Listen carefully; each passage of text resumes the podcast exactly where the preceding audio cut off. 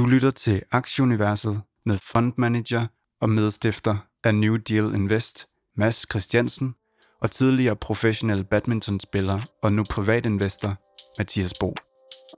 Velkommen til Aktieuniverset.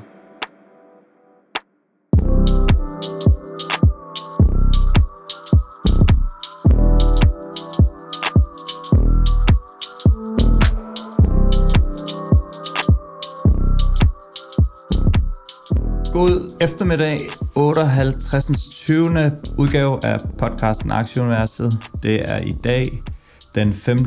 november 2021, og derudover er det også en lille speciel dag for Mads og jeg, øh, i hvert fald, fordi vi har for første gang givet hinanden et kram, og for første gang øh, set hinanden i, øh, i fuld, fuld højde og drøjde.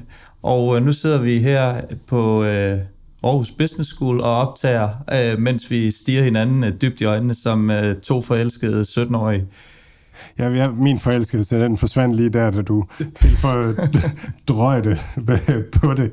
Øh, altså, højde, det er Mathias. Øh, han, ja, du var ikke så høj, som, som jeg rent faktisk lige troede. Men, ja, det var øh, du meget skuffet over. men, men noget højere end mig alligevel. Men så skulle du også have drøjte på, og det synes jeg faktisk er, er rimelig træls.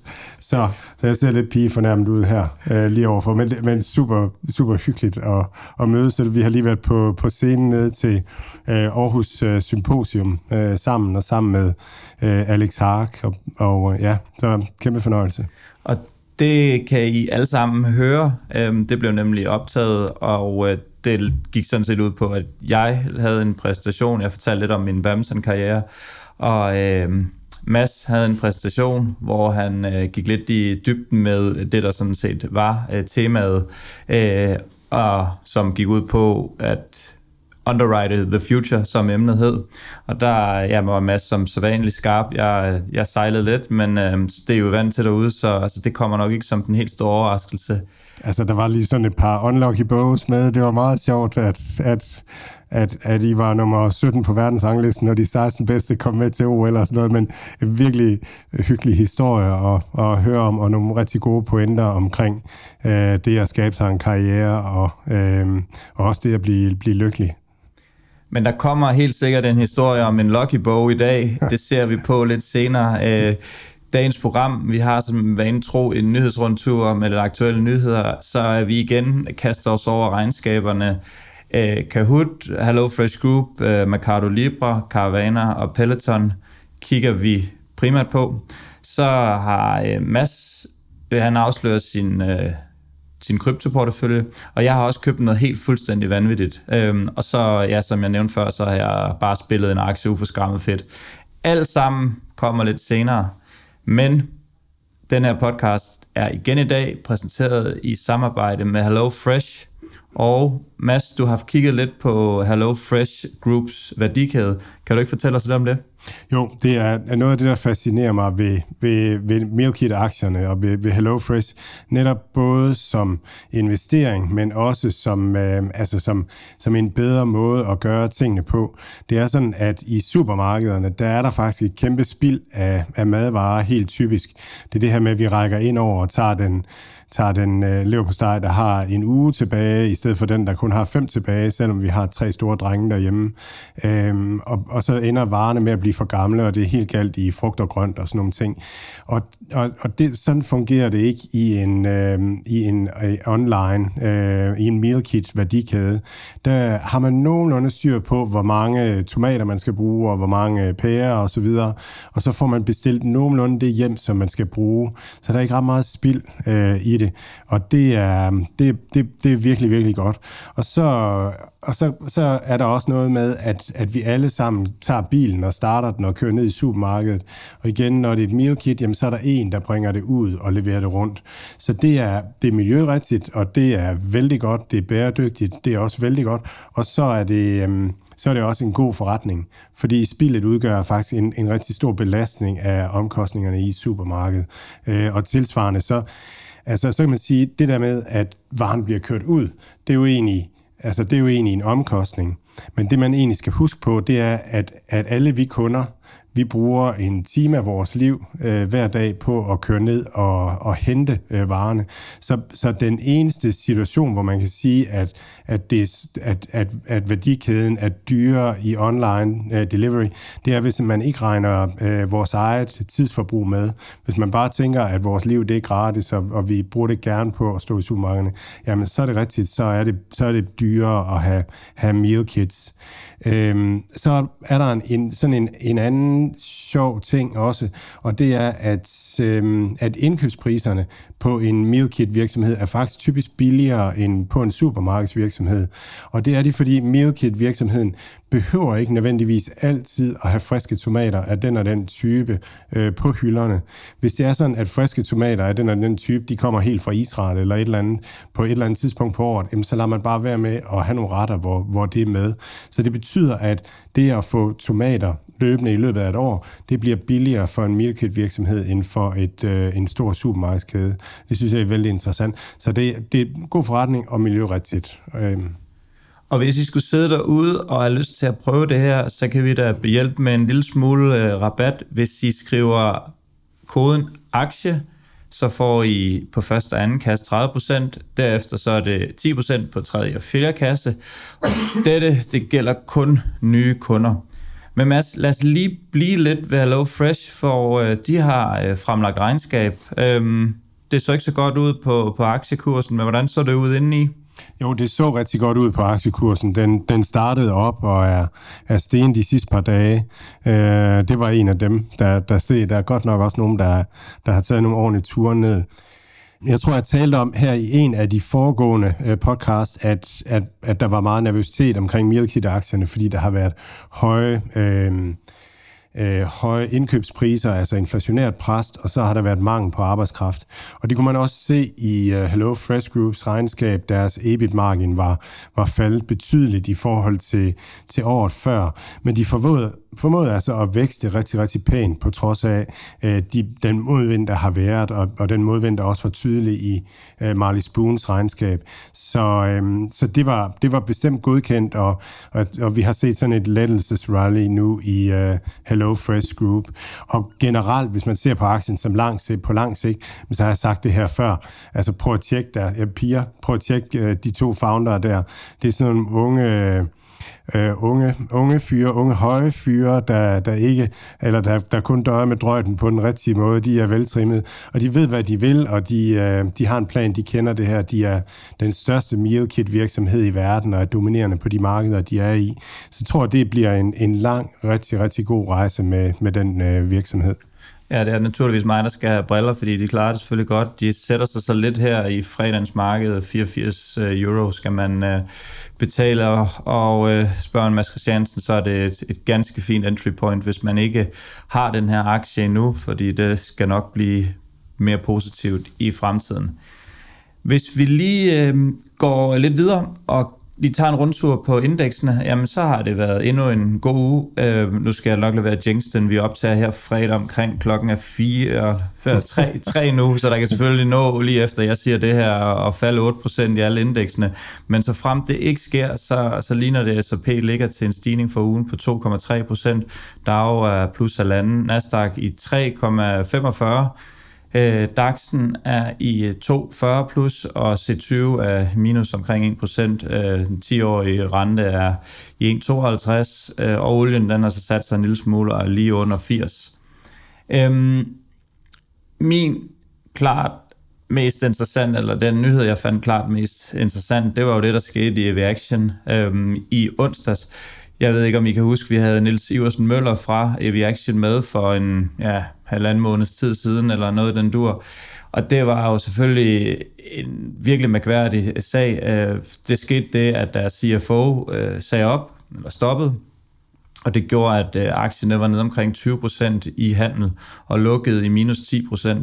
Men meget, meget kort efter i after hour trading, der steg aktien helt sindssygt, og på et tidspunkt var den faktisk op i, jeg tror det var 54 dollars, øhm, og, øh, og den var altså nede i, i, i luk omkring, øh, jeg mener det var 5-6 stykker, som startede i. Så der, øh, der var simpelthen øh, helt vildt øh, smadret på den der. Så øh, det, altså, nyhedsmæssigt, jeg gik jo selvfølgelig straks i gang på Twitter, som er mit foretrukne medie til at opklare mysterier, og jeg kunne ikke rigtig finde så meget andet, end at øh, det simpelthen var et, et kæmpe short squeeze. Øh, måske koordineret af Wall Street Bet, fordi det, det virkede godt nok voldsomt til, at, øh, at det lige pludselig kunne gå så, øh, så, øh, så voldsomt for sig 10 gange pengene øh, steden. Og øh, ja, jeg, jeg sad selvfølgelig klar ved tasterne, øh, fordi jeg ejer aktien, og den vil jeg rigtig gerne ud af i, i kurs 20 til, til 24, som den åbnede i. Det, det kom jeg desværre ikke helt. Der var, der var fuldt proppet i nothavsgang, men øh, jeg kom derud trods alt i, øh, i, i lidt under 18, og jeg købte den lige under 8. Så øh, ja, det synes jeg, der var ret fedt. Ja, jeg er tilfreds i hvert fald. Jeg havde et par af mine kammerater, som, øh, som, stod, som, som er lidt bredere end mig. Jeg spillede, øh, spillede en mere voldsom sport end mig. De, øh, de, de kom altså ud i, øh, i, i lidt over 20, men øh, jeg er rigtig godt tilfreds med, med min kurs 18. Og øh, ja, nu ligner det her i markedet, den ligger til et fald på 44 procent og er nede i, nede i 7 igen, og det er jo ja, det, det, virker som et, et koordineret Wall Street bet, øh, øh, hvad hedder det nu, angreb. Jeg har ikke kunne få det confirmed nogen steder, men øh, jeg er her fredag eftermiddag, at den i åbning omkring 7 US dollars. Så øh, ja, det har, det har gået voldsomt for sig. Det er jo fedt. Altså, vi spiller aktier. Det, øh, det, det er det, vi gør. Og det, det er super sjovt, når det går den vej, og, og så kommer vi jo tilbage til lidt her, når, hvor, det, hvor, det sådan, hvor spillet vender, vender den anden vej, i hvert fald for, for dem af os, der aktionerer i nogle af de virksomheder, der er kommet med, med regnskab nu her. Jeg tror næsten, man kan sige, at vi har, spillet, jeg, jeg har, eller vi har spillet ufrivilligt klovne med det her, fordi det var godt nok ikke lige på, det var, det var ikke lige set det komme, at, at det kunne være med til at, at give lidt, øh, lidt, lidt penge på kistebunden, men øh, ja, det er jo selvfølgelig meget sjovt, når det går godt. Hvis det var, det gik den anden, den anden vej, så var man nok ikke været helt så, øh, så glad. Og det, der ligesom sker, det, det er jo nok, at, at, øh, at der bliver lavet et angreb, hvor man køber, øh, hvor man køber øh, futures eller call-optioner i, i aktien øh, efter luk. Øh, Øh, og hvis man så køber nok af dem, jamen så er der jo nogle af dem, der øh, udsteder de her call-optioner, de bliver nødt til at afdække risikoen, så de bliver nødt til at købe det underliggende instrument, det vil sige aktien, og så lige pludselig så, så stiger aktien rigtig meget. Og, og det, det egentlig sådan også handler om, det er, hvor stort er tradingvolumen i forhold til, hvor mange der kan blive klemt undervejs øh, i det. Og der har man åbenbart fundet en åbning for at, at lave et angreb. Vi talte faktisk lige om det der i... Øh, i, øh, nede i vores, der var et spørgsmål til det i salen, i, da vi lavede vores, vores show nu her, som udkommer midt på ugen. Og mens Madsen lige hoster færdig her, den skal vi lige kigge på, den host, det kan du passe selv gøre. Jeg skal finde så øh, var der en anden aktie, som var helt fantastisk, Nvidia, øh, der øh, Wells Fargo var ude og, øh, og vurdere, at den her øh, hvad hedder det nu, chipmaker, de, øh, de havde en rigtig god chance for at skubbe mod det her metaverse. Aktien steg 12 på, på nyheden i går, og hold nu fast, aktien op 128% år til dato. De sidste fem år 1660 og det er, øh, jeg fik blev introduceret for den her ved, ved god gamle Mogens Vade, som var tidligere deltager i, i Millionærklubben. Der, der hørte jeg om den her aktie første gang. Man skulle nok have lyttet lidt bedre efter, og også øh, årene efter, hvor den bare blev ved med at stige og stige og stige.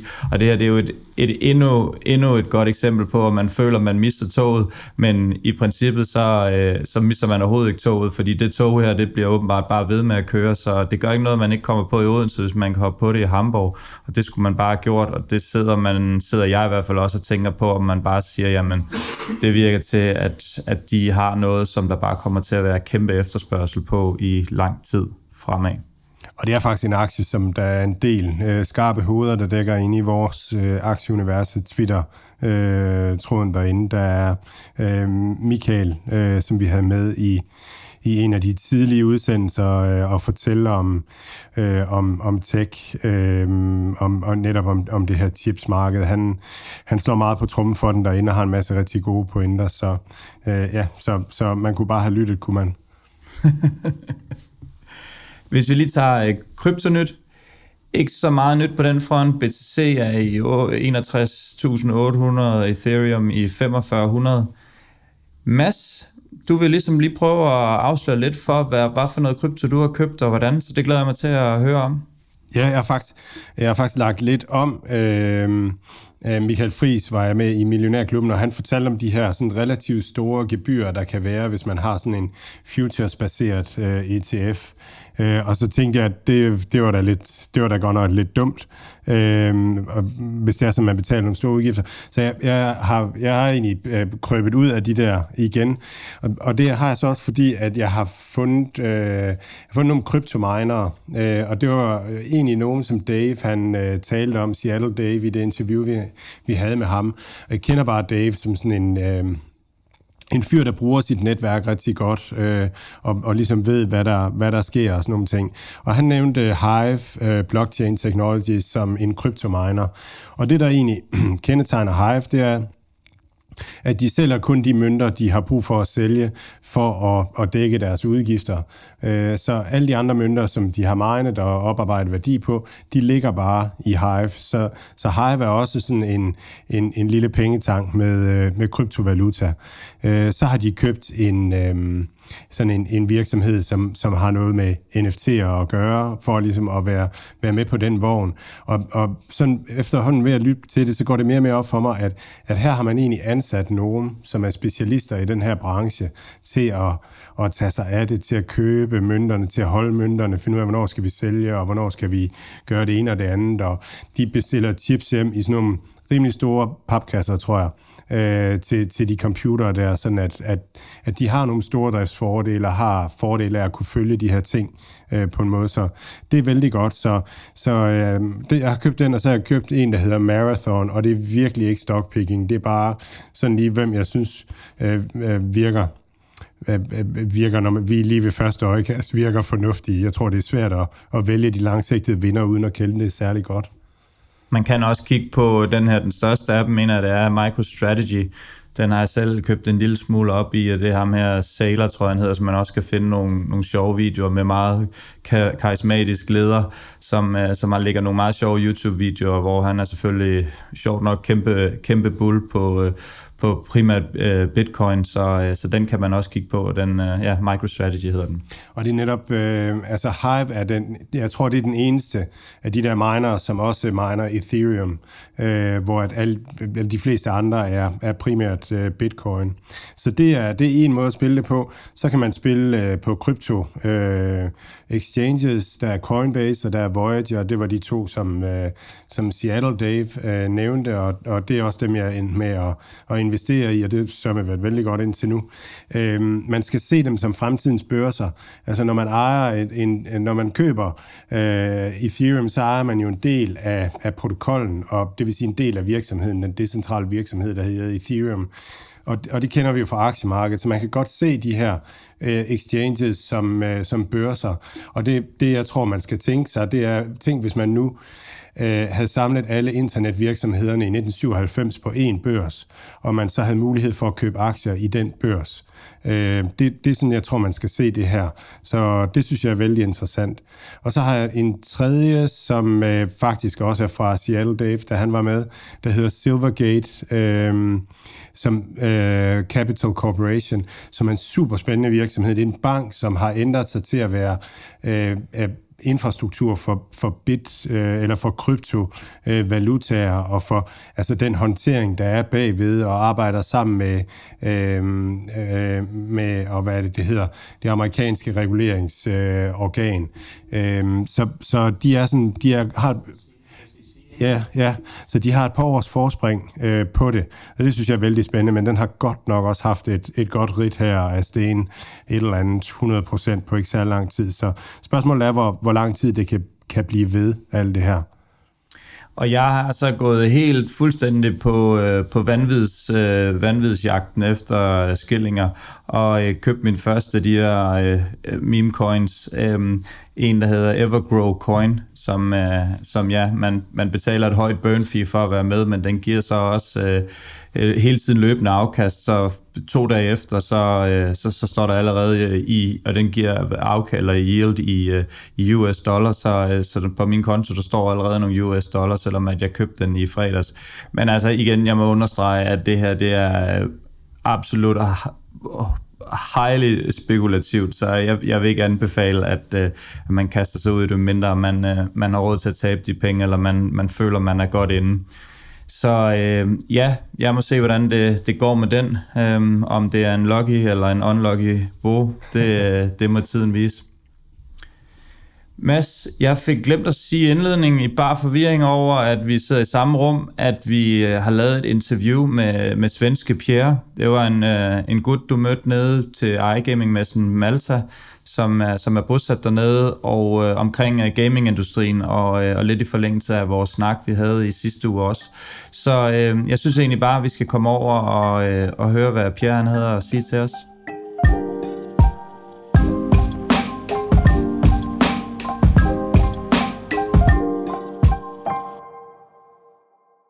Denne episode af Aktieuniverset er bragt til jer i samarbejde med HelloFresh. Vælg mellem en masse spændende retter og få dem bragt direkte til døren i passende portioner, klar til at tilberede. Brug koden AKTIE ved checkout for at få 30% rabat på de første to kasser og 10% rabat på de næste to kasser. So, um, so welcome, Pierre. Um, it's great to have you here, Pierre Lindh. We met at uh, Malta, uh, where you had the you were um, part of the arranging team of uh, iGaming Next, Next conference in uh, Malta, and uh, and you were so well spoken that I really had to invite you here to our podcast to hear a little bit about uh, iGaming. So, welcome, Pierre. Yeah, thank you so thank you so much, uh, the, Matthias. You're you're hyping me up uh, here, but I'm pumped to be on the podcast today and share share some uh, interesting uh, knowledge with you guys about the exciting iGaming industry. That's so perfect. So, could you start by uh, telling you a little bit about yourself, um, um, where you're interested in iGaming, and and how you got into iGaming? Yeah, well, that's a that's an interesting question. I mean, gaming and iGaming is everything that I've done in my entire career, even since uh, I was a child, more or less. And I got into um, into the gaming industry at the tender age of 16. As um, during that time, I don't know if it was the same in Denmark, but in Sweden, we had this massive poker boom in the early 2000s, where even the um, in Sweden, the Christmas present of the year was a poker set you know that's how hyped uh, the poker was uh, back in the day in Sweden. And um, during that time, you know, we started playing poker in school. We we we looked at the, WPT on the TV, looked up to all these poker uh, guys who seemed like they were you know on a different level, and and um, they became kind of the idol of that generation.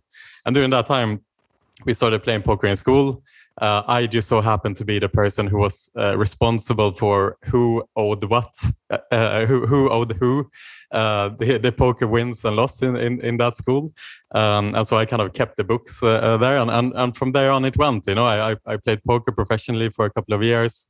And um, got into the industry, started working for a couple of companies. And in 2011, I was hired by Betsson Group. Um, so that's how I came to Malta, which is 10 years ago now and um, worked for Betsson Group for two years. And uh, after that, uh, me and my business partner Martin decided to kind of start our own uh, media and events uh, venture, uh, basically assisting iGaming companies uh, to organize their own events, um, while also hosting our own conferences um, within the iGaming space as well. And um, since the pandemic, um, we headed more into the media side, and that led to the to the um, to the beginning of the iGaming Next podcast, which is now kind of the the main source for uh, iGaming uh, information um, for anyone who is interested in investing into the iGaming industry and so on. So we do that on a weekly basis, and um, obviously, as you know, Mads as well, we had our iGaming Next conference here in Valletta last week as well we're so happy to have you, Pierre. It's it's uh, yeah, it's a pleasure, and uh, yeah, we are a little bit uh, starstruck having you because we know you have a, a, lot of knowledge about this.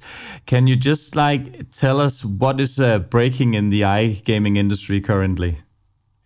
Yes, I mean there's there's a lot of movement uh, in the uh, industry. I, w- I would say at the moment, Matthias, and, and um, you know, it was funny because last week, um, you know, it's the time of this recording. We we had uh, the earnings seasons for the Nordic-facing brands, for most of them at least, uh, Evolution, Kambi, Betsson, Kindred, and the story of those quarterly reports um, is very much of what's going to happen in the next quarter, not so much what happened in this quarter, um, because um, obviously, um, as some of the listeners and perhaps you guys are aware as well, um, there was a very sudden turn of events in the Netherlands market. Uh, where um, most of the major operators who are applying for a license in that market very abruptly had to exit the market in um, in uh, to, until they have been granted that license. Uh, it was a political um, uh, decision there, basically, that uh, forced uh, operators to close shop from one day to the other. And why is that such big news? Well, especially for the Scandinavian-facing uh, operators like Kindred, for example, derive like a third of their entire EBITDA from that one market. So from one day to the other, Kindred lost a third of their uh, EBITDA. And that is uh, that happened just at the end of the uh, quarter, of course. So that's why I mean that uh, the next quarter is going to be um, where the eyes are, because uh, now we will uh, now we will see a, a, massive disruption in the um, in the revenue increases that we've seen since, particularly since the pandemic in the industry. And um, these um, losses of revenue is not short-lived. So for for Kindred, even when they do return to that market, and others, um, LeoVegas, Betsson, and so on, even when they do return to that uh, market somewhere in Q2 of next year, um, they are not allowed to use the database that they have built up uh, in the last 20 years uh, by the regulator. The regulator says that you, for marketing purposes, you can you, you are not allowed to use a database that you have built in an unregulated environment, right? So they have to start over, and um, and so so there there there are headwinds in Europe in general in the agri industry, and that means that uh, a lot of the operators uh, they have to look elsewhere for uh, for continued growth. Right, difficult to to grow in such a saturated, overregulated market as Europe, and so a lot of the um, uh, operators and suppliers are now looking elsewhere to the emerging markets of uh, where the next opportunities lie. And so it's kind of like a, a bit of a, um, a turning point for the industry in a sense where, you know, some operators are choosing a strategy to go heavily into the US, for example, which is um, the, the, the promised land, if you will. Like the, the US is expected to be a massive market, but it also comes at a massive cost. And other operators like Betsson are taking a much more cautious approach um, to the US market, and instead they are looking into emerging markets like Africa and South America. But what we know is that there is a massive untapped market of the industry yet. Um, something like um, 25% of the of the global gambling revenues comes from online, and so that means that the 75% uh, of the total gambling uh, revenue comes from offline. And um, if there's anything we learned through this pandemic and just the general uh, course of culture in general, is that we are moving towards a digital environment. And every year, this um, uh, this segment grows. So the online gambling uh, eats of the um, of the land-based revenue. And so, um, even though there's uh, short-term headwinds for the industry, I would say the long-term prospect is really good. But we are seeing right now uh, kind of the, the companies choosing the strategies for the next couple of years. So we'll see kind of the winners and losing, losers that will be emerging from this situation are taking the decisions right now uh, where they're heading. So it's very interesting times for the industry. So what about uh, Holland? So uh, so Kindred was an obvious uh, loser. Um, was there um, and, and Betsson you mentioned? What about uh, the uh, the B two B businesses, uh, Evolution and and Kambi? Was they affected by by um, by by sort of lack of regulation or, or also regulation in Holland? Um, yeah, so so just to clarify, kind of we're mentioning operator supplier here. Like, what, what does it mean? First of all, so so an operator is uh, the, the, the the the shop, if you will. Uh, if you see it on on on the on the street, you walk into the Ladbrokes store or whatever. They are the the, the companies who are pro providing the games, the front, so to say, and then there are the suppliers in the background who are building the games, usually or building the platforms so on. So um, So, so what we're saying here is that uh, Kindred, for example, who is an operator, they're offering games as a B2C. Uh, they were heavily reliant on just a few markets. Um, the major suppliers, like you mentioned, Kambi and Evolution, uh, they are much better geographically uh, diversified than the operators. The operators tend to specialize in a couple of markets um, because it's difficult to uh, to specialize in all markets as a B2C. You have to understand the local marketing dynamics, how do you reach the players, and so on and so forth. Whereas the suppliers have a much easier time to operate on a global level because they kind of have one service, or uh, in in the case of Kambi, they have one sportsbook platform that they kind of offer to everyone, uh, regardless of where they are located. So that means that the suppliers are not nearly as affected as the operators are. And also, uh, let's take evolution for for example. Even though uh, Kindred is now and Betsson and LeoVegas are now not active in in the Netherlands market, the the players are just moving on to a different site, right? So in the Netherlands there is the state uh, uh lottery who who um, who, were, who were granted a license at this stage. There's also Bet365 who were granted a license, and so these two operators uh, they have a head start uh, against the others. So that means for the suppliers that they uh, they still have the revenue deriving from those markets. Uh, it's just that the players have moved to different operators. So we'll have um, we'll have um, we'll have a competition of getting getting new revenues. What's the future for for iGaming? Where where where is the competition going? Where is the development going? What what is uh, sort of the trends now? Yeah, th- this is the this is the million dollar question, right? And and I think um, there is so much interesting dynamics happening at the same time. I mean, everyone is talking about the grand prize, like the uh, the uh, the holy grail, which is the U.S. market, right? And just to quote Martin Carlesund, who is the uh, CEO of Evolution, uh, Martin Carlesund is quoted saying that the U.S. market could become ten times bigger than the uh, European market, which is obviously the biggest market in the world currently. And um, to, to put that in perspective, what that would mean for evolution, right now, about 10% of um, evolution's uh, total global revenue uh, derives from the US market.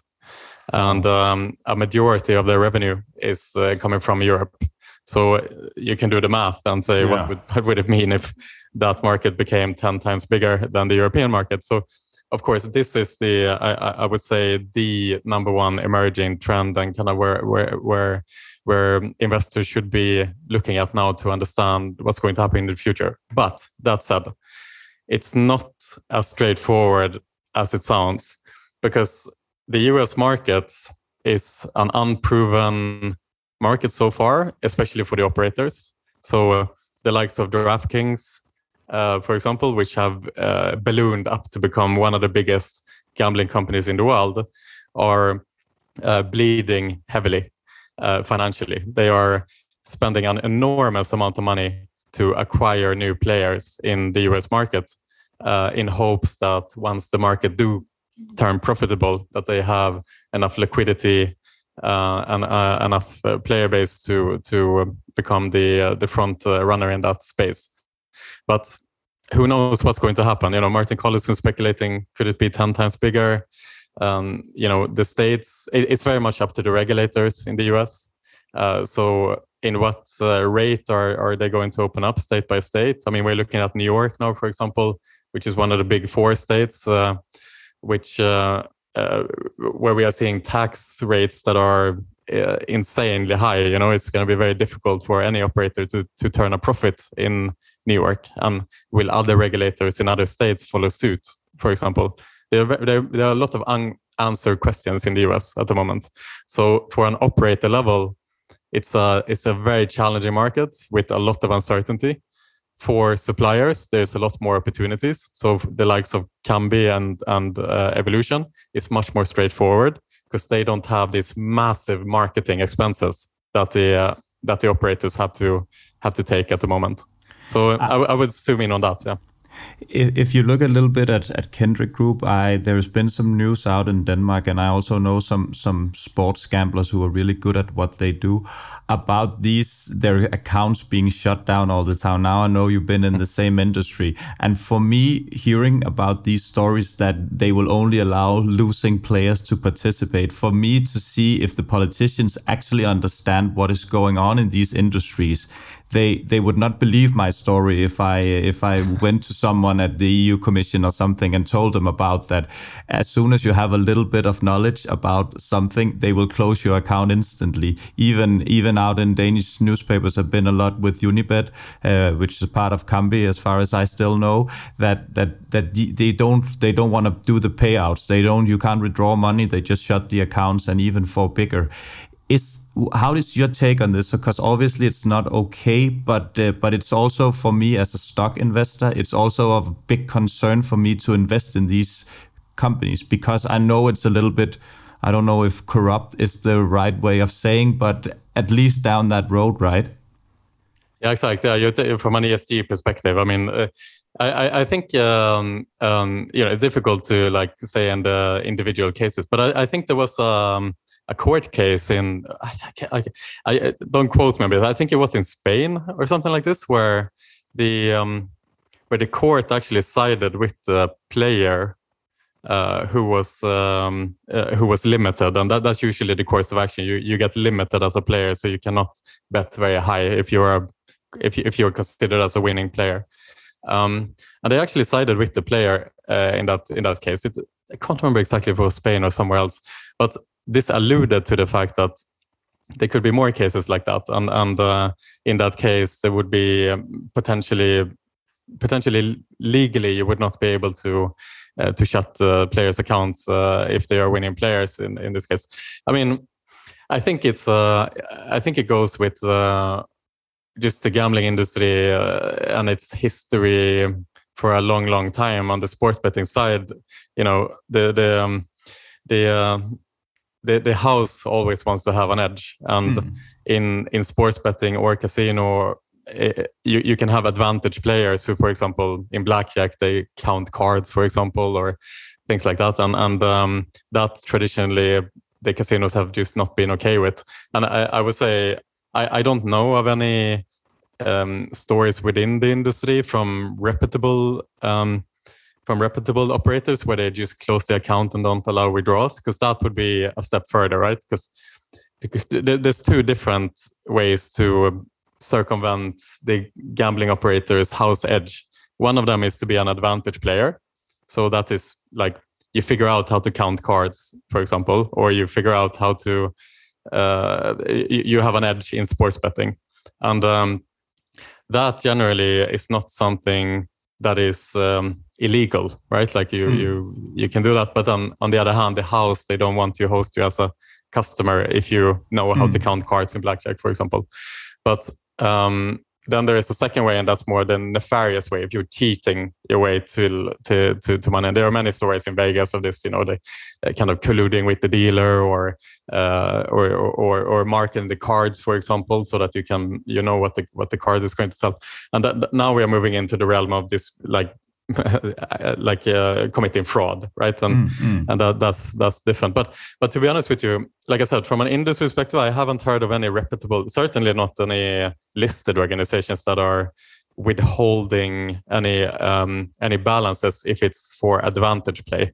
But I I, I might be wrong here. But yeah, uh, there's been there's been a few myself. cases out in the media in Denmark about uh, especially Unibet that not uh, not uh, doing not allowing a withdrawal to to happen because they they look they say that it's they're looking into it as a, a, fixed match or something but then when they realize it's not a fixed match it's just a player who got an edge that they okay. they still don't want to do uh, yeah they don't let let the uh, with uh, withdrawal uh, allowed but yeah um, because yeah. there are regu- there are regulators of course looking at this as well so so if you're a player and and you have been subjected to to something like this uh, they can also go to the regulator. So in your case, it would be the Danish regulator, or if it's an international organization, it would be the MGA, right? And then they would, you know, the, the operators are scared of the regulators often. So I don't, I don't know the individual story, but but uh, those players should definitely contact the regulator and get that sorted out. So when it comes down to to everything, it's it's a business, and they're supplying entertainment. These operators, and uh, if they're if they're going to to uh, give odds to a pool of players, um, and and they are being sort of um, attacked by a, a small pool of players that that end up being winning because they're so much better than the rest of the players then then either um, the operators has to exclude the good players or they have to reduce the odds uh, for all players and and that would sort of hurt the the the, the average player or the the leisure players so i think it's I think I think we have to accept that the operators have to be able to make a profit. Otherwise, it's it's not sustainable. Uh, they will just have to shut down, like you alluded to, on the tax rate in in the states. But Pierre, I would yeah. really like you to um, to go down a little bit on the road with uh, DraftKings and um, sort of talk about the new business models that are emerging there. Uh, what what do you think of them, DraftKings, Barstool, Fanatics? Yeah, no, um, there's there's an emerging trend happening in the US, which is really interesting.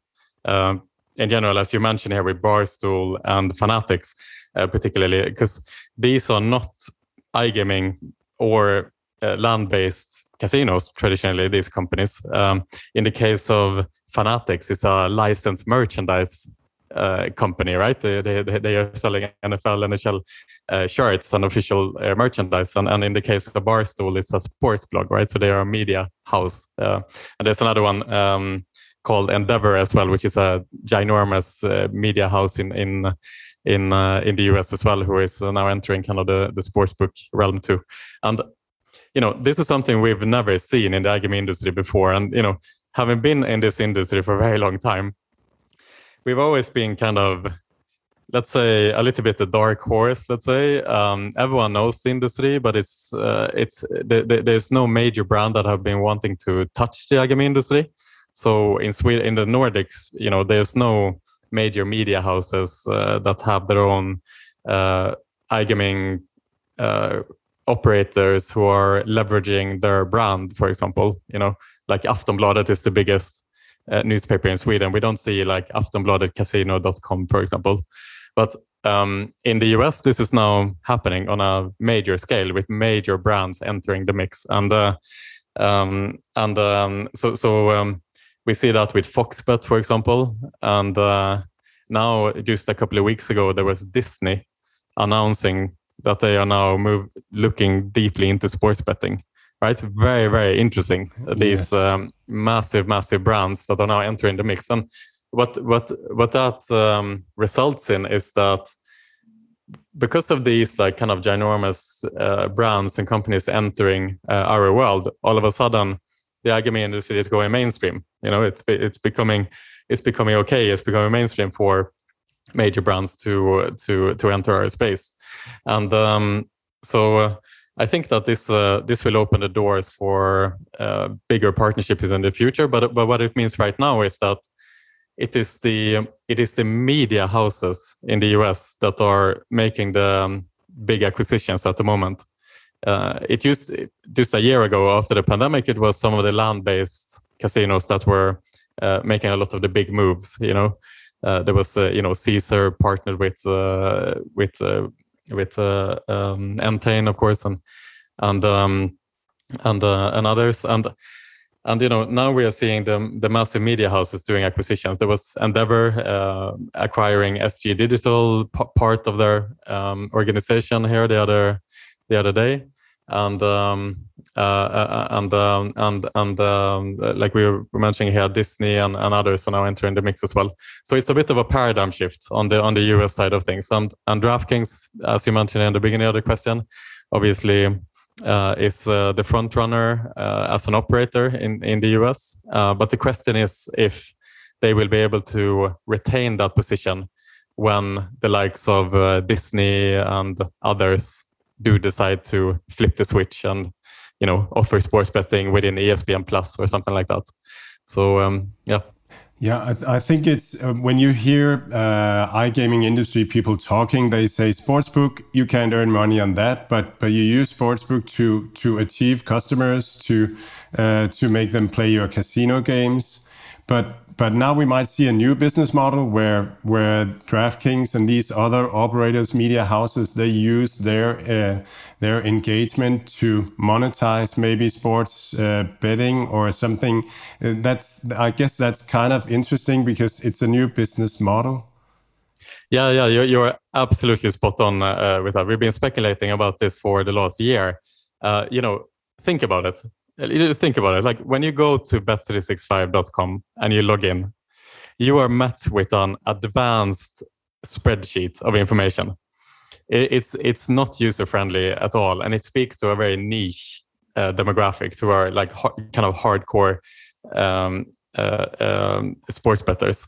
Why why not go down the, a different route? Uh, imagine ESPN Plus, for example, um, or other uh, subscription media houses like uh, the UFC uh, Fight Pass, for example, something like Fubo this. And you log in, yeah, you log into ESPN Plus, but, but you log in to watch sports, not to play, not to place a bet, and that's how you generate the masses, right? Like that's how you you. Uh, you you you sign up every single sports interested person in the in the country but then you are you are offered to place a bet if you want right so it's like you come for the content but then you stay for the betting, you could say, uh, and and that's a that's a that's a completely different approach, which is much more user friendly. That will um, that will deliver a, a much bigger uh, demographic than just a Bet365 could ever uh, do, for example. So that, that's the paradigm shift. You're you're absolutely spot on. Yeah, if we if we look a little bit like both me, I've been into the crypto market for for some years now, and I uh, I got uh, mass, well. ma- mass hooked on it also. So now we're both uh, invested in it. Uh, we see a lot of development in this, not only in the coins being made and these outrageous uh, rockets that are shooting up once down, and also a few a few going down the other. But I hear talk of the town is also about implementing the crypto investing in both betting and also in social media. Um, what? How do you see it with uh, Generation Z? Do they want to go down this way, or are, are they still looking at the a little bit old school iGaming industry as as we talk about it? And how do you see those two uh, two worlds match? Uh, yeah, yeah, interesting question. Before I answer the question, what, what uh, can I ask? What cryptos or uh, what spaces you are involved in?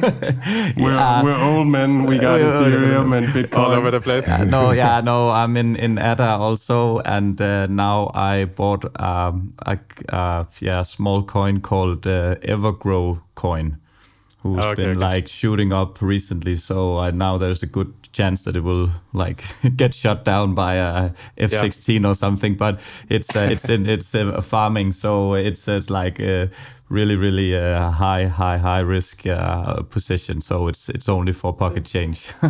Yeah, yeah, yeah. Fair. Okay, so we are we are we are, we are sitting. I'm with fellow gamblers here, in other words. Okay, very good. yes. What about you, Pierre? Uh, which coins do you have? So I have. I'm I'm quite heavy on Ethereum. I think uh, I think Ethereum is. I've been having Ethereum for the last year or so.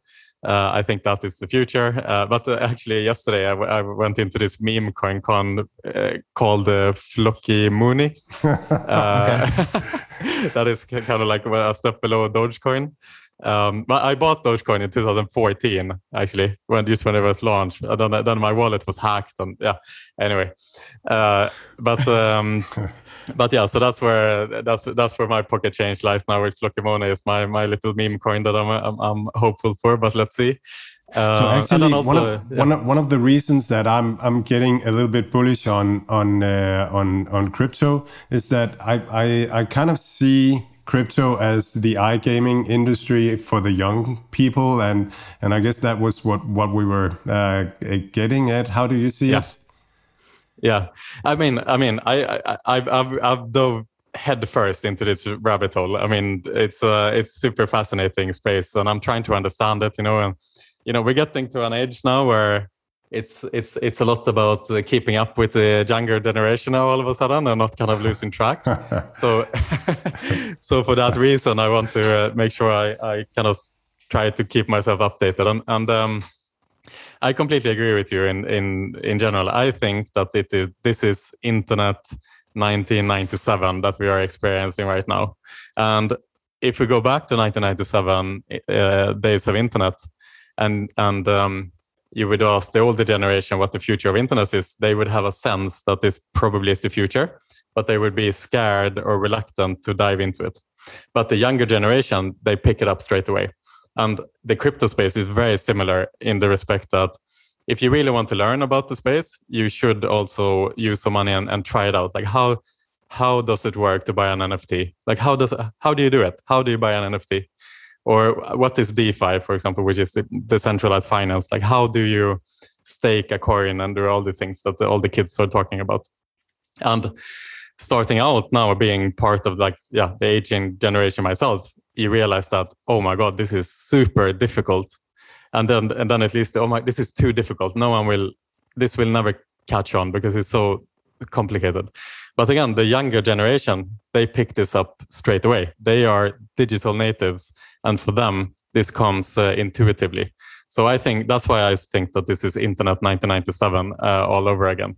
And um, not only that, but it's also a kind of a paradigm shift moving in, moving from Web two, which is like, you know, major corporations selling data um, uh, or, or, buying your data in exchange for services, and now we're moving into a more decentralized future with Web three. Uh, th- th- these are quite complicated topics, but uh, but I urge everyone to uh, to kind of Google and, and look this up because this is absolutely the the future in general. And and yeah, so so to so to go full circle here, I think um, uh, this is the, this is absolutely the, the, the future. It's it's it the space belongs to the younger generation for sure.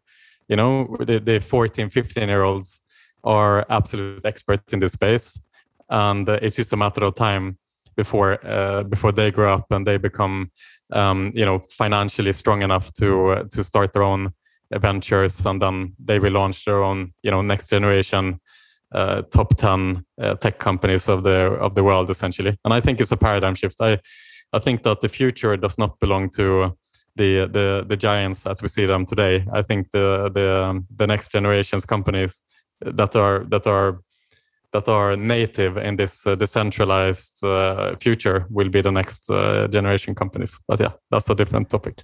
I I, heard, I heard a, a, very interesting concept the other day. It's it's implementing crypto in a social media platform like Instagram.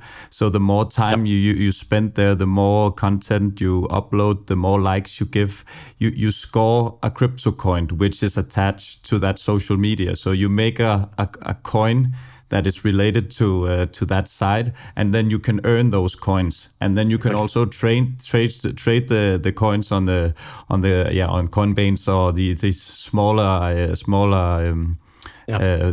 uh, uh what's it called? Um, yeah you you can trade them so so this is this is really interesting. So th- I think like if you can combine this thing about this about you have the option of becoming really rich or really poor in this, but you also you actually get something for the time spent, right? Imagine how brilliant it is with Instagram that you just sit uh, hours a day uh, watching it and liking things, and you're doing all this for free, right? While they can sell the ads and all well actually this other way even though that's just a small chance that that coin you earn by by being on a social media it gives like a huge edge. So why wouldn't you? If you could follow the same people on a on a crypto based social platform why wouldn't you do it? Because the chance of you earning 2 dogecoin or something that is that is going through the roof it's better to have that way if it's the same. So i like that. It's it's a super interesting idea. It's uh, my, my girlfriend has a lot of followers on on the social media. So maybe I should pitch this idea to her and see if you could start uh, start doing it on the, on the other side and, and earn some money on that. uh, no, yeah, but it's it's just I don't know if you have any comment for it, but it's uh, yeah. Otherwise, we we can we can move on. Um, yeah, yeah. Just a, a quick uh, thing on that. I mean, isn't it crazy that we have like the most amazing content producers uh, in the world who are constantly uh, uh, uploading new and creative content and producing really cool things for heart symbols. That's the payment mm. they get. They get some hearts. You know, that's it. In the future, I mean, like you're saying now, and with the adoption of, of these systems, look at a company like Spotify, for example. Okay, Spotify. If you're an artist, do you know how many artists there are on Spotify? No. There's like four millions, million artists. Millions, yeah. yeah, yeah, yeah. There's like four million artists. You know how many of them makes more than fifty thousand dollars a year? Which is like a living wage. Small, less than 1% or something. 18,000. Yeah. yeah, yeah. 18,000 out of 4 million. I mean, that is, that is, uh, I mean, it's ridiculous. It's, it's, it's very counterintuitive because Spotify, obviously, they live and breathe out of the content that these 4 million people produce, right? So the, uh, all the revenue that they generate is based on the content creators, which are not themselves. And so, so if you're an, a musical artist uh, and you're you're entering the world of Spotify, which you can you have to be there because otherwise no one listens to you, you get something like two cents of uh, every dollar generated in Spotify, something along those lines. And it's not that Spotify are evil. It's not that they are doing anything wrong. That is just the logic of that model, right? And Spotify is not a profitable company as per you know 15 years later they are still not generating profits but um, so so with the emergence of um, a decentralized music service, it would mean instead that uh, the artists would have control over the um, over the platform, and rather than making two cents of the dollar, that make 98 cents of the dollar, and two cents would go for the maintenance of the platform. There's no marketing needed because you have four million promoters essentially. If you have all these artists coming over to them, and um, and a decentralized system, which means that all the developers that are developing this platform would get automatic rewards through the blockchain and through smart contracts and all of this. Um, and uh, and that is where the paradigm shift, lies. It is within the space that you're removing the intermediary. Uh, the the decentralized future removes the need for an intermediary, essentially, like a Spotify, for example. Um, but um, yeah, absolutely fascinating space in general. But yeah, yeah, I, I, totally agree, and I, I think it's uh, also thinking about Facebook, what they are doing, trying to make something reasonable for the creator economy. I think. Uh, Mark Zuckerberg is really trying to address this uh, in in a timely way, but but it's still hard to see something centralized really uh, going to win long term in in this space. Yeah, exactly. And I think just the new generation, the, the kids are fully adopting this mindset of decentralization being uh, the future and decentralization being um, uh, being like a political movement. So almost, I mean, the crypto evangelists are very, you know, culturally um, defensive uh, against this decentralization that is taking place. And I think it just uh, the the kids, the Generation Z, are just growing up with a different way of viewing the world. You know, they are not supportive of of the uh, of the major companies like Facebook and Google. They very much see them as nefarious, whereas they see the blockchain solutions, crypto, as the um, the hero that doesn't have a cape. Let's say.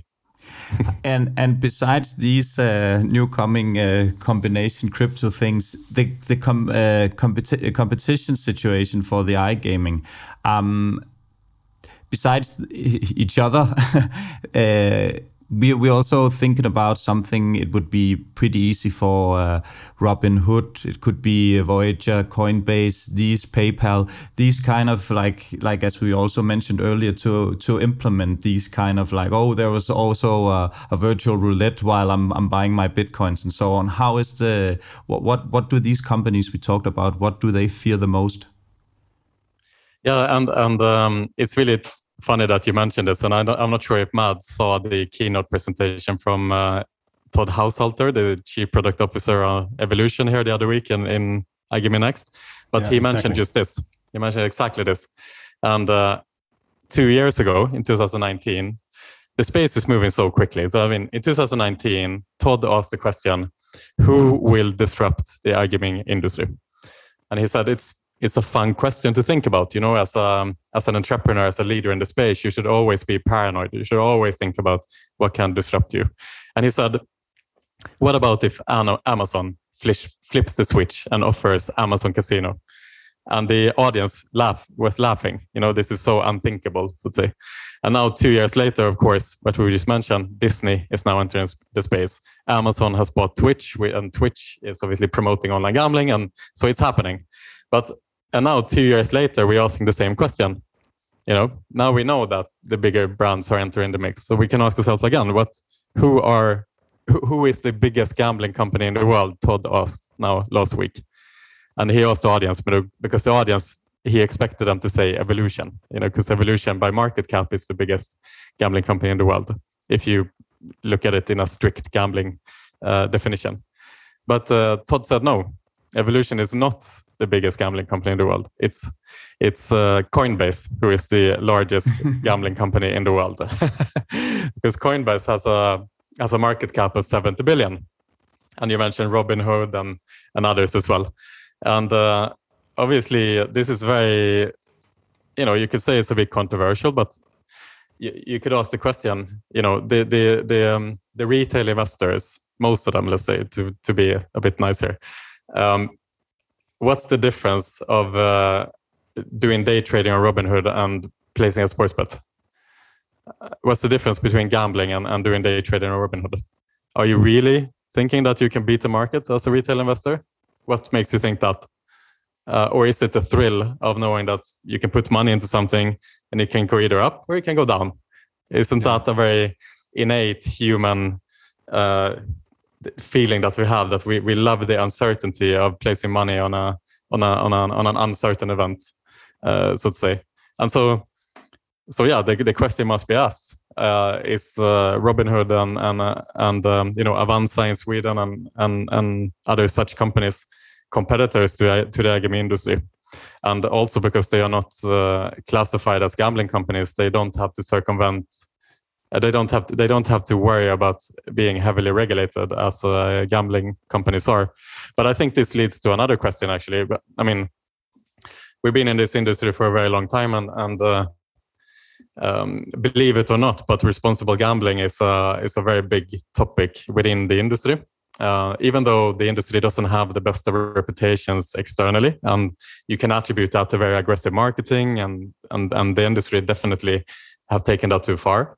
But on an individual level, um, no one wants their players to um, lose their house, or no one wants their players to bet for more than they can afford. We are human beings with the same um, uh, level of empathy as anyone else, and so there's a lot of pressure within the uh, the um, the industry on an individual level to uh, to be responsible. And the industry, uh, in, especially in the last two three years, uh, have uh, massively stepped up the efforts to genuinely make sure that its players uh, do not gamble for more than they can afford.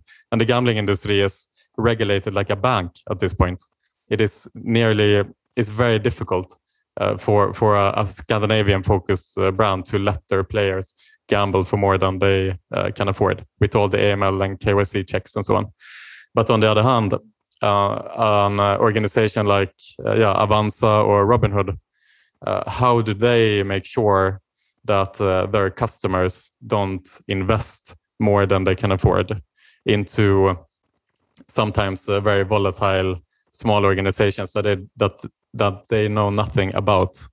And um, if there's ever a time for the iGaming industry to mantle the hero cape I would say that it is uh, to make um, this new segment and the new industry and new investors, new retail investors aware that uh, uh, the, that that there will be problems coming from from this side of the uh, of the industry as well, uh, with investing more than you can afford, because you saw you know a lot of your friends on on Facebook or in the in the in the forums earning a lot of money on some some crazy volatile stock or some you know Dogecoin cryptocurrency, and now you know you feel like okay now I want to do that as well and so on.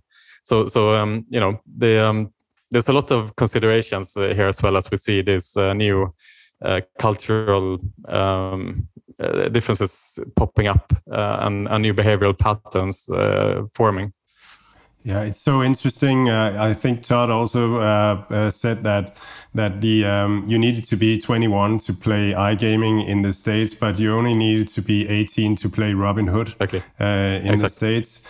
And I'm I'm going on a panel talking about investor culture in Denmark, and I've been sort of thinking about the same thing that that we have the sell side in stocks, uh, which which really just um, try to initiate people to buy and sell, and and and everybody knows it's the wrong behavior in uh, in stock investing, and and just like just like in iGaming, you have the casino taking its rake as well in in stocks, so so you'll eventually lose if you if you trade too much. So, but um, well, time is flying. It's really so interesting. Um, I'd like to hear if, if you have any um, sort of takeaways from the earnings seasons. I think people will mostly be be interested in hearing your two cents on Kambi and uh, Evolution Gaming and uh, yeah, Kindred. We've been around, so maybe just Kambi and Evolution Gaming.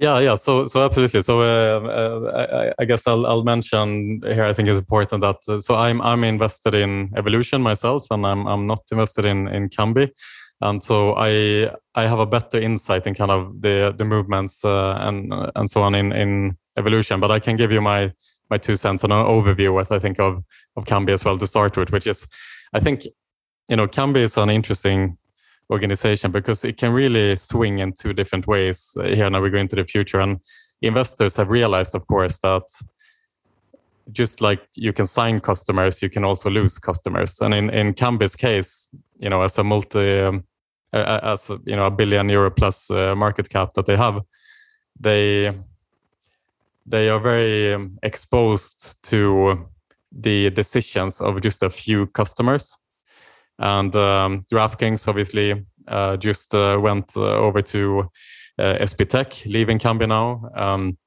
obviously, there's other uh, customers as well that the expectation is that they will be leaving Kambi here, especially on the North American side. And that is a, a bigger trend that is emerging in the US where the major tier one operators they want to vertically integrate um, the uh, software solutions themselves within the organization to control kind of the the 360 degree uh, suite of um, of um, of services that they that they offer, and so at the same time, you know that is um that that is a trend that doesn't necessarily mean that it will always be like that because on the European side of the operators. Um, it's it's difficult to understand why this trend is uh, emerging because to integrate your own sportsbook, for example, and to run a sportsbook globally, uh, you know, it's it's really, really, really difficult.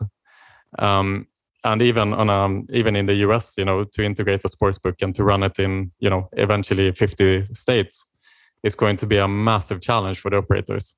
So it's not a proven tactic yet that the DraftKings, for example, are choosing the right uh, the right tactic uh, here. Um, and and so I think that in in the case of Kambi, you know, investors are wary at the moment. They don't know if they're going to lose more customers. But on the other hand, you know, there is um, there's a big market out there, and it's it's only growing. And so um, I'm quite I'm quite positive now to to Kambi. I think it was a it was good that investors got a bit of a wake up call that it's uh, it's not going to be like evolution, which you know just acquire customers uh, you know seemingly forever and they never lose a customer ever. Whereas um, you know on the sports betting side of things it's a bit more uh, fragile with this emerging trend. Uh, so th- those would be just my my two cents on on Kambi. And now if we compare that to evolution then you can ask the same question because when when Kambi lost some uh, you know DraftKings and um, and so on uh, um, there was questions raised from the investors if this is now going to happen to Evolution as well. Um, are they going to lose kind of the um, some customers on the live uh, front, for example?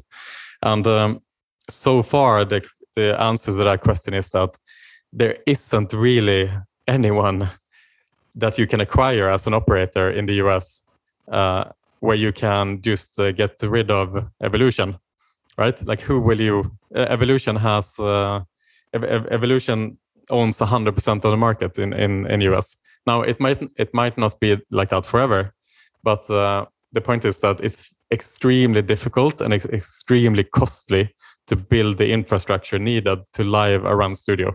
Much much so so even than a sports book, for example. Um, and so um, the future of, of evolution is um, is um, is looking like it will be have a lot more steady growth than in Kambi, which you know it, there's a little bit more uncertainty on that side. Um, and uh, and also evolution doesn't stand and fall on just a couple of customers, let's say. And so the uh, the future of of uh, evolution, I think uh, you know they are a machine. they have stopped even mentioning all-time high in the quarterly report because it's just a given that in any any quarterly report they publish uh, uh, they publish um, all-time highs. However, the question remains now in evolution and is um, where from where are they going to take market cap? And where they are failing so far evolution is that they are still unproven on the rng side. So there's the they have the live studio segment which is their bread and butter and they acquired netent and red tiger a year ago in order to launch a new vertical in the organization and seemingly that is from where the uh, where the growth would come however one year later, they have not been able to grow that uh, that vertical. And so I think uh, in the next quarterly report, it will be important for them to show growth in the RNG segment because if they don't, uh, and if they are not able to turn the NetEnt Red Tiger ship around, then uh, the question is again, from where will the organic growth come from? Because it's a question mark. How much can they grow on the live side of things before the uh, the most of the markets are tapped, let's say, and so that's the question that uh, that um, evolution will need to answer. The speculation from the from the investors that evolution would acquire a sportsbook like Kambi, for example, but um, I really don't see that happening in the next couple of years, uh, particularly because that would hurt the EBITDA margins of uh, of evolution. They have a 70% uh, EBITDA margin, which is just unheard of in the industry and um, uh, and whereas Kambi obviously have much much lower uh, EBITDA margins, and also again, Evolution have not proven themselves in a new vertical yet, and sports betting will be a completely uh, new vertical. It would be like you, you know, it would be like uh, Mathias, uh, you know, is obviously a world champion badminton player here. It would be like he he playing ping pong, you know, against J-O Waldner. You know, it doesn't mean that you're a great ping pong player because you're a great badminton player. I don't know, maybe you are, but uh, but uh, but yeah, so there's um, there's some question marks around now evolution, and we've seen that in the share price, of course, in the last half year. It's pretty much been standing still here around 1400 uh, six. So that that would be my analysis of the two. So coming talking about um, R and D, what what uh, specific are you looking at uh, there? Uh, they have these live shows. Could you tell us something about that?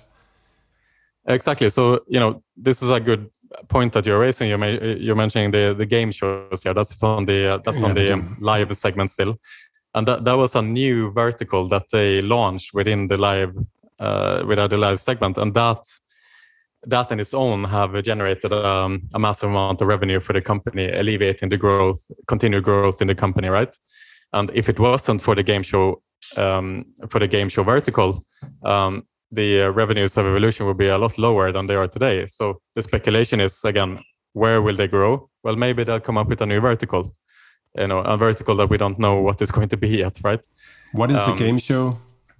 So the game shows are um, essentially um, a, a, new a new type of games which are more like you are yeah in a game show. Uh, you know, there's a, a, new one that they launched called Cash or Crash that was uh, launched a couple of months ago and um, uh, uh, and uh, and it's essentially like uh, there's a presenter that's usually with a big wheel.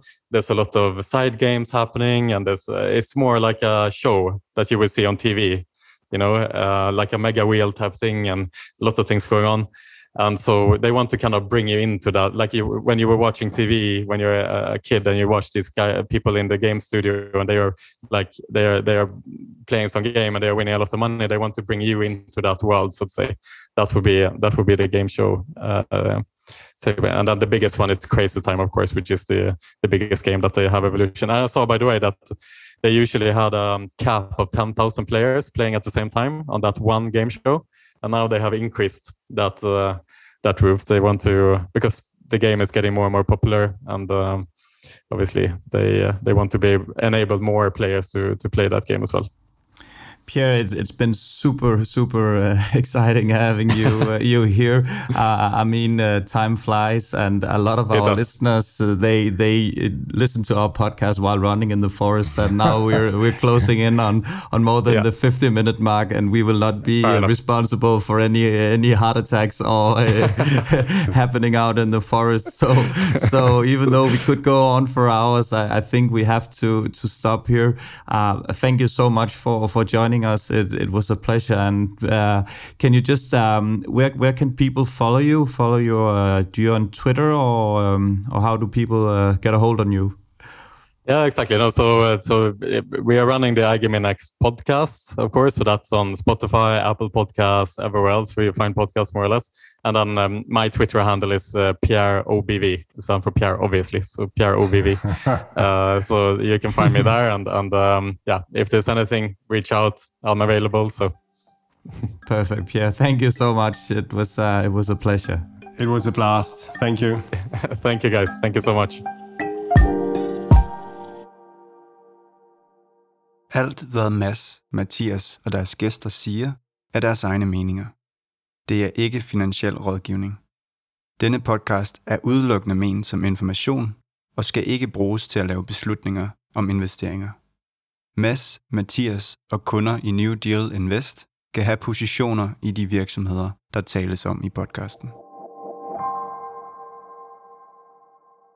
Mads, lad os få kigget lidt på nogle af de her regnskaber, som kom ind i løbet af øh, ugen. Der står det i det norske med Kahoot. Ja, øh, kæmpe disclaimer herfra. Jeg, jeg har ikke haft øh, så meget tid til andet lige at kigge øh, overskrifterne og, og sådan tage stilling til, om, om der var ildebrand nogle steder og, øh, og noget, man, man sådan umiddelbart skulle agere på. Øh, Kahoot kommer ud øh, en lille smule bedre end end forventet på nogle af parametrene. Øhm, og det er, det, er, det er umiddelbart fint. Markedet tog godt imod det i går og sendte den ned øh, igen i dag.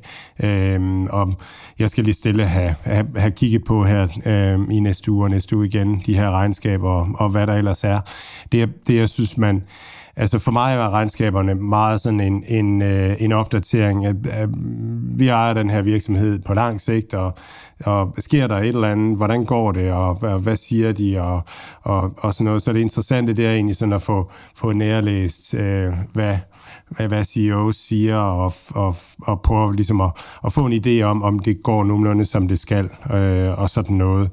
Så øh, ja, så Kahoot virker som om, at, at at de er stille og roligt på vej ned ad den øh, rute, de skal øh, nedad. Så det er bare stay in the boat, hvis man er der, efter min mening. Ja, den fik jo ellers lige lidt momentum, men så har haft det svært her igen, og ja, det var heller ikke så øh, aktiemæssigt så positivt øh, for ja, det, der skete her, øh, her de sidste par dage. Øhm, Caravana, Mads? Ja, øh, Carvana, Carvana kommer ud med, med et regnskab i går og, og falder øh, nu her i, i dag. Væksten var i 70'erne i procent i øh, antal biler solgt, og, og, og i og med bilpriserne er steget noget, brugtbilpriserne, jamen så, så var det over 100% vækst på øh, toplinjen. Øh, indtjeningen per bil fortsætter med at stige, og det er også sådan, det er rigtig svært at sammenligne med noget som helst, fordi bilpriserne er så meget op og ned lige nu. Øh, så, så det virker godkendt. De er, er, er EBITDA øh, positive sige med nød og næppe. Øh, igen er det også svært at sige, hvor meget spiller de her høje øh, bilpriser ind. Øh, det, det, det jeg sådan egentlig kigger meget på, når jeg kigger på Carvana, det er, hvor meget er de i gang med at øge deres produktionskapacitet. Øh, og og, og det, der, det, jeg kunne læse sådan lige, da jeg, da jeg skimmede regnskabet, det var, at de har øh, otte nye produktions- eller klargøringsfaciliteter øh, klar ved slutningen af 2022, det vil sige inden for det næste år. Og, og, og sådan øh, lige from the top of my mind, så mener jeg, at de har omkring en 12-13 stykker øh, op at køre nu. Og så er det jo svært, altså det er ikke til at sige, om, om de bliver kæmpestore, eller de bliver små, eller sådan nogle ting. Men det, det siger mig i hvert fald, det er, at at Caravana-ledelsen forventer, at, at de har en væsentligt større øh, bilproduktion øh, næste år i forhold til i år. Og det giver mig sådan en god fornemmelse i maven umiddelbart. Så øh, for mig var det også bare sådan, det var også... Øh, det var også godkendt, og jeg tænker egentlig, at, at Carvana har været igennem sådan en lang periode nu, hvor, hvor kursen har performet svagt. Så, øh, så jeg tror godt, at, at, at det kunne være en interessant aktie at kigge på lige nu det hænger vel også meget sammen med, at øh, det er ikke så nemt for, for, for brugtbilforhandlere at få biler. Til gengæld så kan de så tage en højere pris for det. Jeg ved, der er stor efterspørgsel, og det er jo selvfølgelig fordi, at der i øjeblikket er ekstrem lang tids leveringstid på nye biler på grund af alle de her øh, flaskehalsproblemer, som vi har snakket om. Så øh, hvis det var, at de havde kæmpe varelager, hvis de havde kunne se det i fremtiden, havde de nok også bare købt alt, med, øh, som de overhovedet kunne, kunne få fingre i, men, øh, men det har de så ikke kunnet, og det, det betyder så, at, at de nok ikke kan, kan helt øh, møde den efterspørgsel, der er på deres øh, biler, selvom at de, de nok kan tage lidt mere per, per stykkeenhed. Ja, det har helt klart været problemet i, igennem det sidste år siden corona, at man har faktisk haft få, få biler på lager. Så det har man kæmpet meget med, at rent faktisk kunne producere alle de biler, øh, man, man kan sælge. Øhm, og så, altså, så som investor, så kan man jo se på det her med, at bilpriserne er høje på, på to forskellige måder. Enten så kan man se på, at det er vildt fedt, eller også så kan man blive rigtig, rigtig bekymret for, at de skal falde på et tidspunkt, og hvordan det, hvordan det så går. Og det, der er vigtigt at forstå, det er, at i forhold til, hvor mange biler Carvana flipper øh, om, om dagen eller om ugen eller sådan noget, så har Carvana ret få biler øh, som inventar, fordi man har dem positioneret nogle få centrale steder, og så kører dem ud. Så man skal ikke have ret mange øh, røde Toyota Avensis for at kunne dække øh, hele det amerikanske behov for, for røde Toyota Avensis, og det er forhåbentlig også relativt nemt.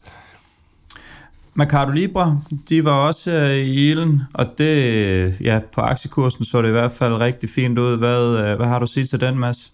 Ja, godkendt. Jeg har, jeg har ikke fået kigget på, øh, på Mercado Libre endnu, andet end at andet end at jeg kunne læse på, på øh, eftermarkedet i går, at, at det var godkendt til en lille smule øh, positivt.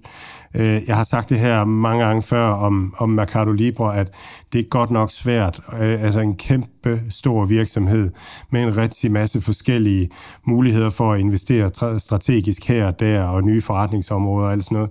Så, så ligesom at at lave en, en fuldt optrukken tese på den, det er virkelig, virkelig svært. Så, så øhm, jeg, jeg, jeg går meget på den langsigtede tese om, at, altså som vi faktisk talte med, med Henry om i sidste podcast.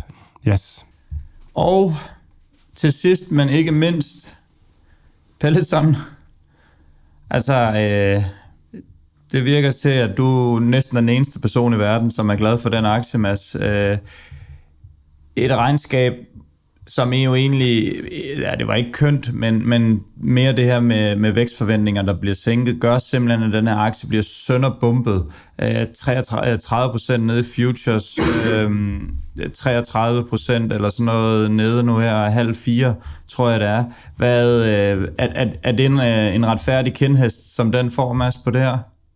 Ja, det er simpelthen øh, det, det helt gode spørgsmål.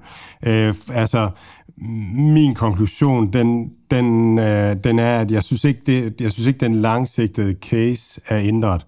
Jeg tror på, at at Peloton er det samme om, om øh, fem år, om ti år, som, som det altid har været. Der er ikke sket en eller anden, kæden er ikke hoppet af, og der er ikke, øh, der er ikke kommet en ny konkurrent eller, eller et eller andet. Så, så den langsigtede case er nok nogenlunde den samme. Så er der alt det her coronabøvl, som der har været med, at øh, måske er der, er der trukket noget efterspørgsel frem sidste år under coronaepidemien, og, og derfor har de lidt sværere ved at få nye abonnenter, men, men abonnenterne vokser så der alligevel. Øhm, og så er der nogen, der fokuserer på, at at, øh, at her i løbet af foråret, så er der blevet færre og færre brugere, og det var der jo ikke sidste år, nej, men sidste år, der var der jo så noget andet, der gjorde, at vi valgte at lave fitness hjemme hos os selv, i stedet for, for, for derude, og der, der var noget andet, der trak efterspørgsel ind, så det er rigtig, rigtig svært at, at sammenligne. Øhm, og jeg synes måske nok, at aktiemarkedet her vælger virkelig, den, virkelig at tage, tage nej-hatten på, om, om jeg så må sige. Så, så jeg, jeg synes egentlig, det var, det var okay. Lige en lille ting, hvis man kigger på deres øh, forventninger til til EBITDA-underskud, og jeg har simpelthen ikke fået, fået kigget sådan grundigere på det. Men, men så ser det ud som om, at at de forventer at køre med underskud nu her i, øh, i det første kvartal, der har de kørt med underskud, og i næste kvartal også. Og så ser det faktisk ud som om, de forventer, at anden halvdel af året bliver, bliver positivt der. Øh, de snakker om, at deres øh, løbebånd jo he, er helt øh, early stage, og at, at de ser tegn til, at det godt kunne blive øh, mindst lige stort som cyklerne.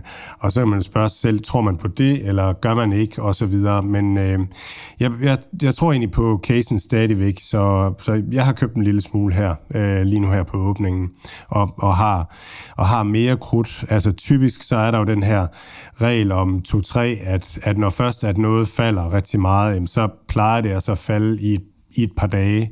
Øh, så det er egentlig først på anden, tredje dagen, at man skal købe. Men, men jeg er lidt i tvivl om, at om den her negativitet kan holde på Peloton, fordi at, at jeg, jeg, har, jeg har godt nok svært ved at se, at det var så ringe øh, selv. Så, så jeg, jeg har valgt at købe lidt nu her med det samme, for at være sikker på at få noget til den her pris. Ja, altså, vi bliver, vi bliver nødt til at blive lidt i den. Jeg stråler dig lige lidt videre med den, nu når du ejer den her. Jeg, jeg kan simpelthen ikke... Nej, men det er ikke så meget et, et angreb på, øh, på dig. Det, det er bare lidt bonus, med, at det lige kan øh, sende dig lidt stikpiller. Men, men det her, som, som jeg snakker om nogle gange, når man køber de her mindre tekstselskaber, mindre store tekstselskaber i det samme billede, jeg synes simpelthen, det er for voldsomt at lægge ind med, med, med en aktie, som kan blive strappet på noget, der selvfølgelig ikke er super godt, men det er jo, det er jo heller ikke sådan, at de, de får at vide, at, øh, at, at de ikke kan sælge et eneste device i fremtiden. 30% ned for, på sådan en. Jeg, jeg, for, for, for min, altså jeg ville være været psykopat irriteret, hvis jeg havde ejet ja. den, eller, eller, eller Snap, eller et eller andet, fordi at, jamen, er det så ikke bare bedre at købe, hvis man tror på et tekstselskab, jamen, er det så ikke bare bedre at købe nogle af vores øh, nogle af mine kæpheste, eller som du også snakker om, er det så ikke bare bedre at have Microsoft? Er det så ikke bare bedre at have Facebook? Fordi jeg tror, at de fleste øh, ikke fuldtids øh, professionelle investorer vil blive ret ked af det og, og vågne op til, til 30% minus, og, og hvis det alligevel er, at vi snakker så store øh, fald på, øh, på regnskab og så videre, jamen altså, så kan man da lige så godt tage chancen og så smide helt lortet efter krypto, fordi så, der, er der, der er der en kæmpe, altså større potentiel upside umiddelbart, end der er i det her. Så det er, sådan, det er bare de tanker, som jeg lige sådan går lidt med. Øh, jeg ved ikke om... Øh... Jo, altså jo, og, og det, øh, man kan sige, grunden til at eje de her selskaber, det er jo, at væksten er høj i dem. Så på den måde, så, så alt andet lige, så, så vil man nok ofte have et højere afkast. Markedet er ikke specielt godt til at prise langsigtet høj vækst ind. Så hvis man kan finde de her selskaber, hvor man tror på det, jamen så, så får man et højt afkast. Men det, der også hører med til, at, at markedet priser høj vækst ind i mange år, det er, at når markedet så så i hvert fald på, på grund af en eller anden bump på vejen, eller et eller andet, ikke tror på den her øh, høje vækst i mange år, jamen så ændrer det helt vildt meget ved, ved prisen. Og, og, og det bringer mig til den næste ting, som virkelig er vokset på mig, og det er, at, at det, det, er, det er godt ikke at have for store positioner i de her selskaber, sådan at man, hvis man tænker, at man har lyst til at have for 10.000 kroner i Peloton, øh, jamen start med at købe for 5.000 kroner, fordi når, når så aktien falder 30% så har man for 3.500, og så tænker man, åh, det er da hyggeligt at, at, at lægge at doble eller lægge til for 2.500. Så på den måde, så, så bliver det rart. Hvis, hvis det er den langsigtede case, man har købt ind på, så er det faktisk, altså, det, det er mega irriterende, men det er faktisk også en okay mulighed, når det er sådan, at at de bliver sendt rigtig meget op og ned. Og så er der det næste i det, det er, at, at så skal man jo altså også huske at sælge, når det er sådan, fordi det er faktisk det, det, er faktisk det, det starter med, det er, at man sælger, når noget er sten meget. Øh, og det er måske det er i hvert fald noget af det, som, som jeg historisk set har svært ved, men, men hvor det at have det i en fond, det hjælper på det, fordi at der, man ikke, altså der bliver man ikke ramt af den der skattebøde, der man får, når det er sådan, at man, man tager en gevinst hjem midlertidigt. Så det har jeg virkelig siddet og kigget mange gange på med nogle af de andre papirer. Jeg gider ikke at sælge, fordi at, at skal bare betale så meget skat. Jeg skal virkelig time det godt for at få en gevinst ud af det. Og jeg tror også, det, det leder også tilbage på det, det handler om, om strategien. Din strategi, Mads, den er jo at have finde mange af de her selskaber. Du har måske øh, 20 eller 15 af de her selskaber, og hvis tre eller fire af dem, jamen de så rammer en, jamen så kan det godt være, så gør det ikke så meget, at, øh, at Peloton lige falder 30%, fordi du kan også have en, der stiger 30%. Men min tidligere, hvor jeg kom lidt sådan i, en, i et vadested eller mellemsted, var, at jeg havde i min indeks selvfølgelig. Jeg havde øh, nogle af de blue chip, og så havde jeg valgt sådan en 3-4 af dem her, blandt andet Kahoot, øh, Open Technology, nogle af dem her, der virkelig, øh, virkelig blev smadret. Og så havde jeg så et par af de her øh, Orpheusheim og, og øh, Norwegian, den elskede Norwegian, som, øh, som, så, som heller ikke så gode ud. Men det er klart, at har man kun to eller tre af de her mindre selskaber, som, som er umulige at prisfastsætte, men som måske er gode på den lange bane, jamen så er chancen for, at man misser øh, selve den samlede afkast er også noget større. Og det, det, er sådan, det er lidt det, jeg er gået væk fra og valgt nogle af de lidt større, så, øh, og hvor masser er en lille smule omsat, eller omvendt, og, kø, og køber mange af dem her. Og, øh, og ja, man kan jo ikke sige andet end, det er gået godt for ham, så, så der er jo ikke noget, der er, der er mere rigtigt end andet. Man skal bare lige have sig for øje, at hvis man kun lige tager en eller to af dem her, jamen så er der en chance for, at det her sker. Øh, og så, så gør det altså ondt på, øh, på pengepunkten. Og det, og det vigtige her, det er, det er det der med at få lagt en strategi, og så lige tænk, tænk to skridt frem. Øh, tænk, hvad hvis det her skidt det falder? Hvordan har jeg det så? Og, og sådan noget. Er jeg så stadigvæk bare sådan, wow, det kører, øh, og jeg holder fast? Eller hvis, hvis og også tænke i, hvad, hvis det stiger, hvad gør jeg så? Og det er faktisk også en vigtig pointe, at hvis man, hvis man køber noget i frie midler og tænker, det her, det skal bare holde i 10 år, og det så går rigtig godt, lige pludselig har man alt for stor en del af sin portefølje i den her virksomhed, og så bliver man nødt til at, at, at sælge. Så, så tænk, tænk langt, tænk, tænk to-tre skridt frem hele tiden, det, det tror jeg giver en væsentlig fordel. Mads, jeg tror, at øh, det var ordene for i dag. Øhm, vi vender selvfølgelig tilbage igen i næste uge med, øh, med mere aktuelt aktienyt. Øh, nu skal vi to måske ud og have en, øh, en hjemmelavet burger hjemme med dig. Yeah. Måske for noget øh, Hello Fresh øh, ingredienser, vi skal bruge. Og så øh, regner jeg da med, at du serverer et øh, godt koldt glas øh, hvidvin. Kan vi finde det, tror du? Det kunne, det kunne godt findes, ja. Ja, fedt. fedt. Ja, det bliver hyggeligt. På genhør næste lørdag.